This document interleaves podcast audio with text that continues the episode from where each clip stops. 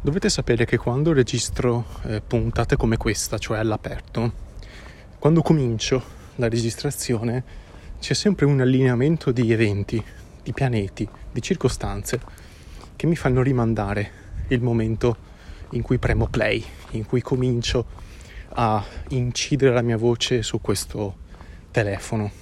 Perché?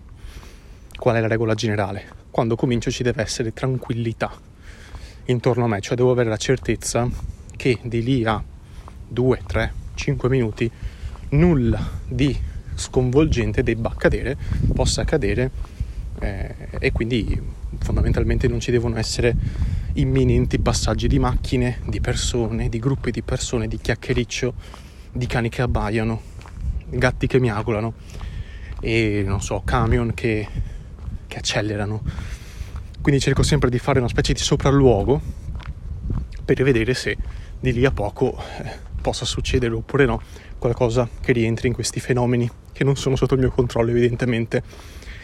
Ebbene io quando premo play immancabilmente succede qualcosa. Passa una signora che parla al telefono, peraltro sono le 7 e un quarto del mattino di giovedì, siamo il primo di settembre, io non so esattamente cosa facciano le persone fuori a quest'ora se non registrare un podcast ovviamente e, e quindi signore che passano, cani che abbaiano, veramente eh, case che si svegliano proprio in quell'istante iniziano a gridare. Una cosa sconvolgente, ma macchine, macchine in continuazione che si fermano col motore acceso nell'esatto punto in cui sono io. È una cosa veramente da studiare, ma comunque sia. Ho parlato per due minuti del nulla. Arriviamo al tema. Il tema è Sandman. Sandman la serie. Sandman mi ha colpito. È uscita una stagione, chiaramente, la prima la trovate su Netflix e spero, spero eh, continui. Spero venga confermata la seconda, la terza, la quarta, la quinta. Vi prego, non fermatevi perché la serie funziona. La serie funziona è eh, tra, tra i tanti, diretta anche da eh, Neil Gaiman. Onestamente, anzi, forse è meglio se mi correggo, non so se l'ha diretta o se ha solo scritto una parte della sceneggiatura o solo se l'ha supervisionata. In ogni caso Neil Gaiman è dentro eh, il, la rosa di persone talentuose che ha lavorato a questa serie. Neil Gaiman è l'autore del fumetto originale da cui la serie prende ispirazione, anzi più che ispirazione, a cui la serie si rifà molto esplicitamente, cioè la serie tv di Sandman è in tutto e per tutto un adattamento, una trasposizione fedele del fumetto attualizzandolo ai giorni nostri. Il fumetto è uscito negli anni 80, tra la fine degli anni 80 e la prima metà degli anni 90 e, ed era ambientato proprio in quegli anni, in, quel, in quell'epoca, mentre la serie è ambientata nel 2022. Quindi c'è un'attualizzazione dell'ambientazione, dei personaggi, del modo di fare le cose dei personaggi, quantomeno perché esiste internet, gli smartphone, i computer e quindi c'è in questo senso una attualizzazione per l'appunto, ma per il resto si lascia tutto quanto inalterato. Però devo fare una precisazione prima di continuare, senza spoiler, eh? non farò spoiler, voglio solo incuriosirvi, perché ho visto molta titubanza, secondo me assolutamente inutile. E poi si potrebbe aprire anche un altro tema, perché questa titubanza viene da persone che appunto la serie non l'hanno vista per i pareri altrui. Questa è una cosa spaventosa, cioè la gente non si concede nemmeno un episodio per tastare l'acqua e già parte prevenuta perché sente il creatore di contenuti X o l'amico che gli dice no fa schifo non guardarla. Quando io sento un no fa schifo, a meno che veramente non sia un no fa schifo accalorato e, e io so di potermi fidare al 100% del parere di quella persona, nel senso che magari siamo molto in sintonia, allora posso pensare di non guardare quella, quella tal cosa. Però in linea generale io provo e poi se non mi piace evito, smetto. e c'è molto questa deriva eh, di dire appunto se cosa, se il tizio X dice che fa schifo, allora nessuno deve guardarla. Al contrario, si dice che è bellissima, allora tutti dicono che è bellissima. È un po', è un po triste, in ogni caso. Ehm, secondo me c'è, c'è un discorso eh, da fare in, preliminarmente, mettiamola così, cioè io il fumetto non l'ho letto, eh, non l'ho letto, tra le tante cose che sto leggendo in questo periodo non ho trovato spazio eh, per inserire Sandman. Ed è un peccato, mi direte voi, certo è un peccato evidentemente, però, un però, chi mi segue qui su, sul podcast sa perfettamente che ho ascoltato, sto ascoltando la serie audio. E la serie audio è in buona sostanza, sentite anche i cani che abbaiano, perché ormai queste cose qua io le, le sento prima. Ho appena girato i tacchi, proprio fatto dietro front, perché ho visto un cane che stava avvicinandosi a un altro cane. E quindi avete le orecchie salve, voi in primis ma anche io, perché ormai io faccio avanti e indietro su questa strada qua e, e, e, evito gli ostacoli. È diventato veramente una pista di Mario Kart, comunque sia.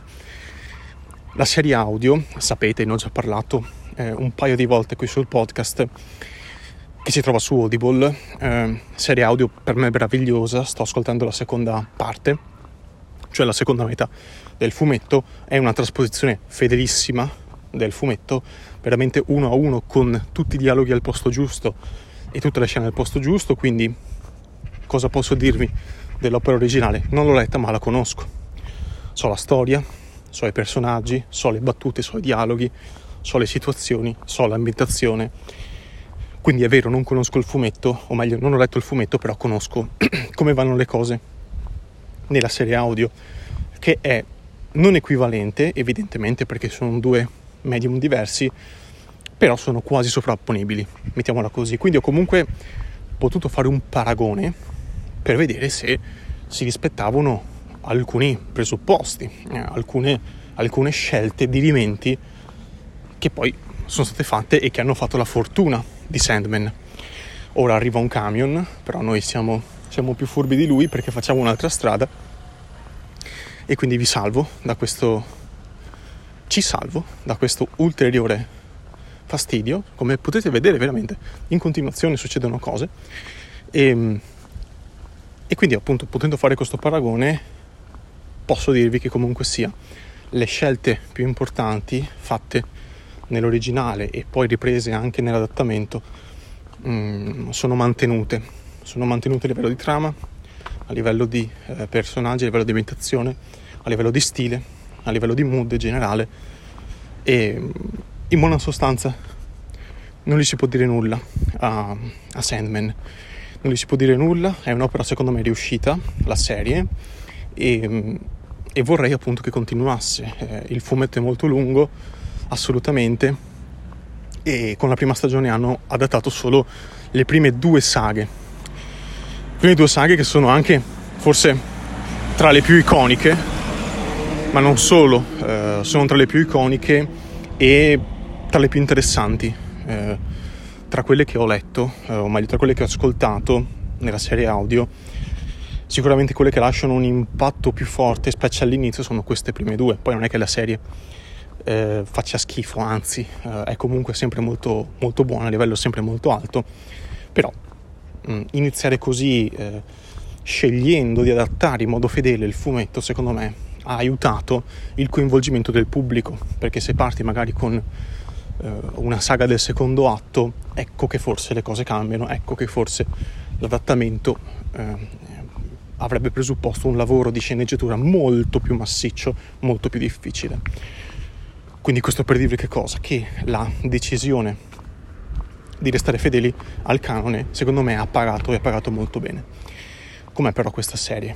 Eh, è una serie che non, non corre. Questa è la prima cosa che bisogna dire. Sandman non corre. Sandman racconta la storia, le vicende, l'epopea di Sogno, Morfeo, uno degli Eterni.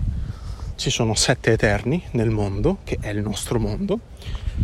Questi sette Eterni sono delle divinità, semidivinità, paradivinità, esseri mitologici, chiamateli un po' come vi pare, in realtà le etichette qui contano poco, perché in buona sostanza sono delle entità che esistono da sempre, per sempre, con la stessa esistenza dell'uomo esistono anche loro e quindi sono in qualche modo sopravvissute alle altre alle altre divinità perché in buona sostanza sogno, il sogno non può che esistere, eh, desiderio non può che esistere, indipendentemente dal fatto che ci creda oppure no, sono sentimenti, pulsioni umane che sono connaturate all'esistenza stessa dell'uomo, evidentemente. Quindi questi eterni eh, fanno cose. Questa è una serie ontologica, potremmo definirla ontologica, cioè è composta, vi ripeto, in saghe. Saghe che sono più o meno collegate tra loro, non è nemmeno così importante in realtà. Sono saghe che vanno a raccontare una vicenda che riguarda in principio sogno e poi si allarga un pochino alla volta agli altri eterni e a, ad altre divinità, ad altri esseri mitologici. C'è anche la mitologia greca dentro Sandman, c'è la mitologia cattolica, c'è Lucifero in Sandman e ci sono anche un sacco di figure più o meno divine che si relazionano con questi eterni e con queste divinità così potenti, così importanti. Sandman comincia con l'imprigionamento di sogno.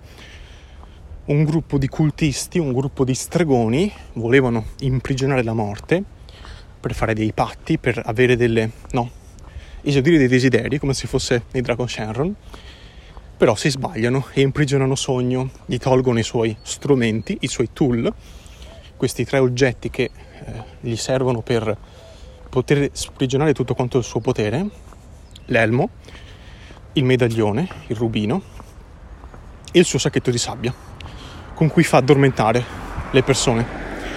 Ma non solo, insomma, sono comunque strumenti abbastanza, abbastanza sfuggenti, cioè uno non sa esattamente a che cosa serve quel dato strumento. Ma, diciamo banalmente durante la storia vediamo che vengono utilizzati, però non hai mai una definizione precisa, servono a, a sprigionare il potere. Fine.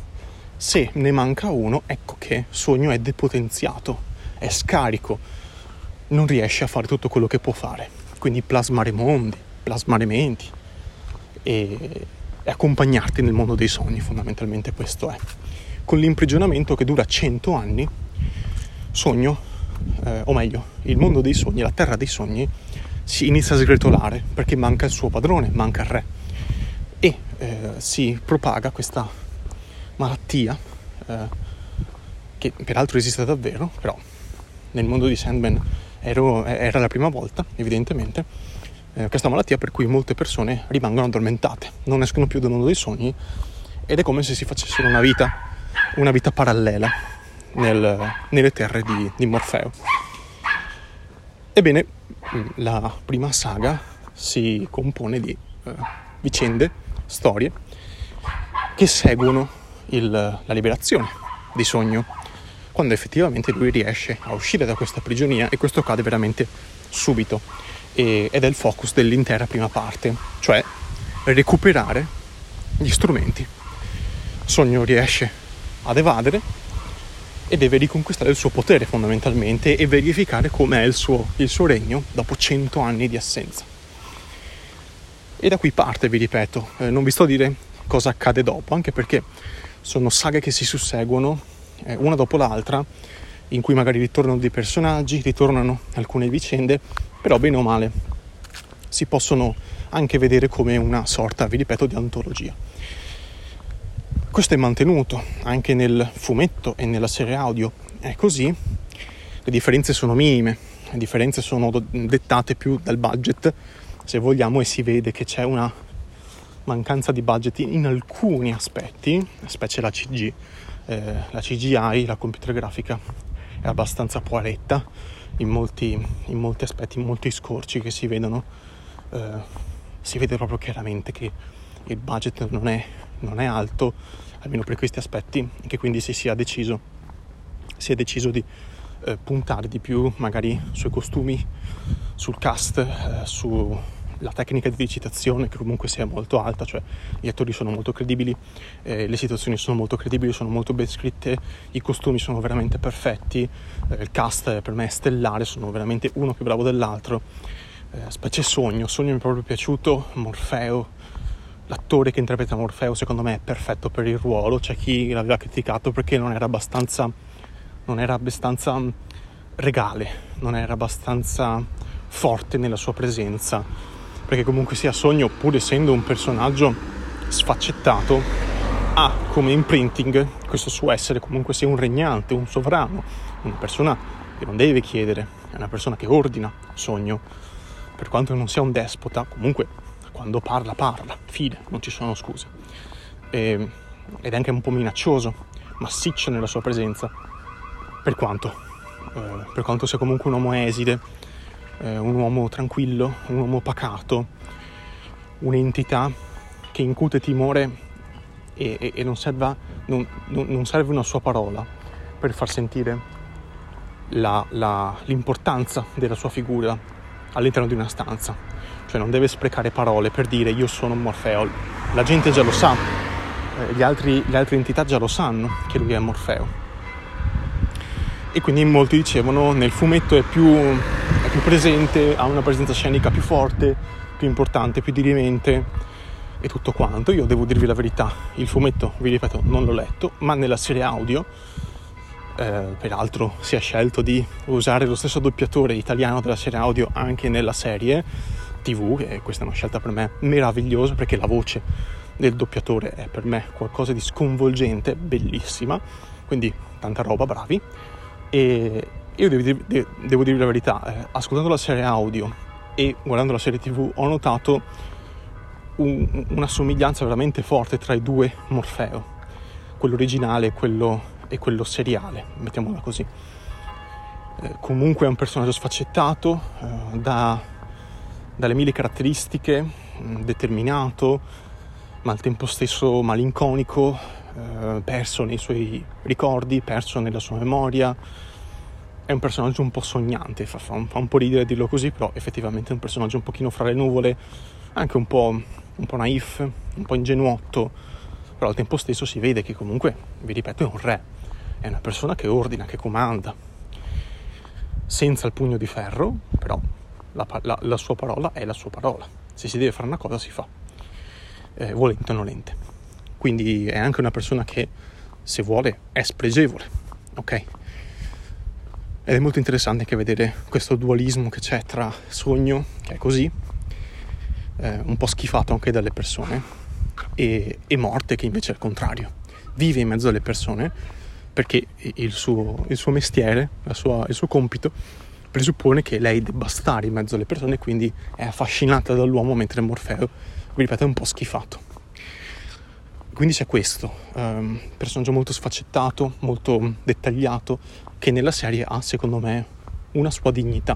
Quindi non sono d'accordo con chi dice ah, il fumetto, il fumetto deve restare, deve essere, deve essere osannato. Mm, se volete osannarlo, osannatelo. Io francamente vi dico che state perdendo tempo forse, nel senso che eh, nel far questo voi chiaramente vi potete leggere il fumetto, anzi dovreste leggere il fumetto, cosa che farò anch'io e magari ve ne parlerò in, in, in una puntata futura di Inchiostro Pixel, però non, non guardate la serie come qualcosa di serie B, come qualcosa di secondario, no, la serie funziona, è godibilissima, non corre, è molto lenta, 10 puntate che sembrano 15 da quanto è lenta, ma non per questo è mal fatta, mal scritta, i personaggi funzionano, le situazioni sono interessanti, ehm, a livello di computer grafica sicuramente poteva essere fatto un lavoro migliore e quello non si può scusare, nel senso che è il vero punto debole.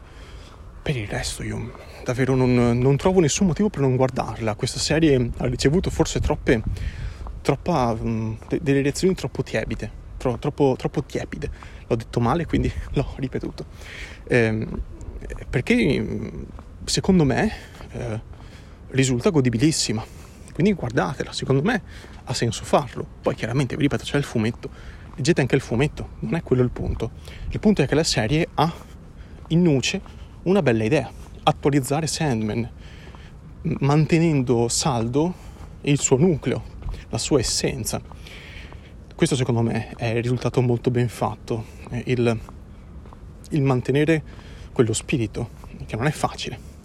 Si vede che c'è l'autore originale, si vede che c'è quel, quello stesso piglio, ecco, eh, quello stesso piglio mm, di, di voler raccontare una storia giocando con personaggi, con entità, con leggende già esistenti, attualizzandole e reinventandole.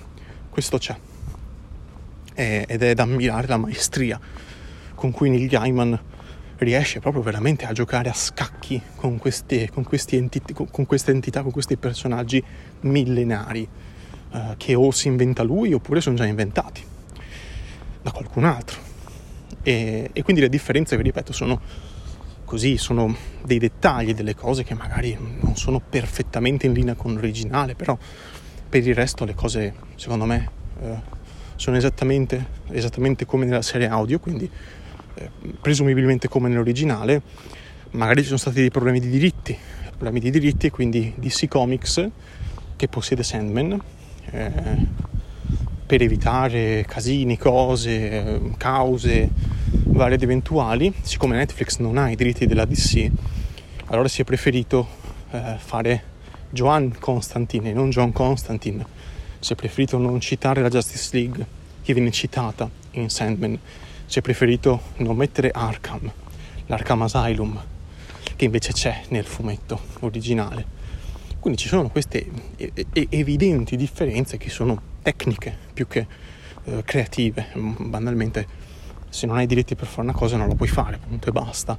Eh, quindi evidentemente Netflix ha scelto di non eh, comprarsi fondamentalmente mezza, mezza DC e quindi ha mantenuto solo diciamo quell'immaginario lì, quello, quella, quella, struttura originale eh, che è frutto solamente del, dell'opera eh, di Neil Gaiman. Quindi questo è secondo me il punto importante, che quindi non è un faccio le cose diverse così perché mi va, perché devo cambiare, perché devo modificare i personaggi, no, quello è una modifica veramente puramente tecnica.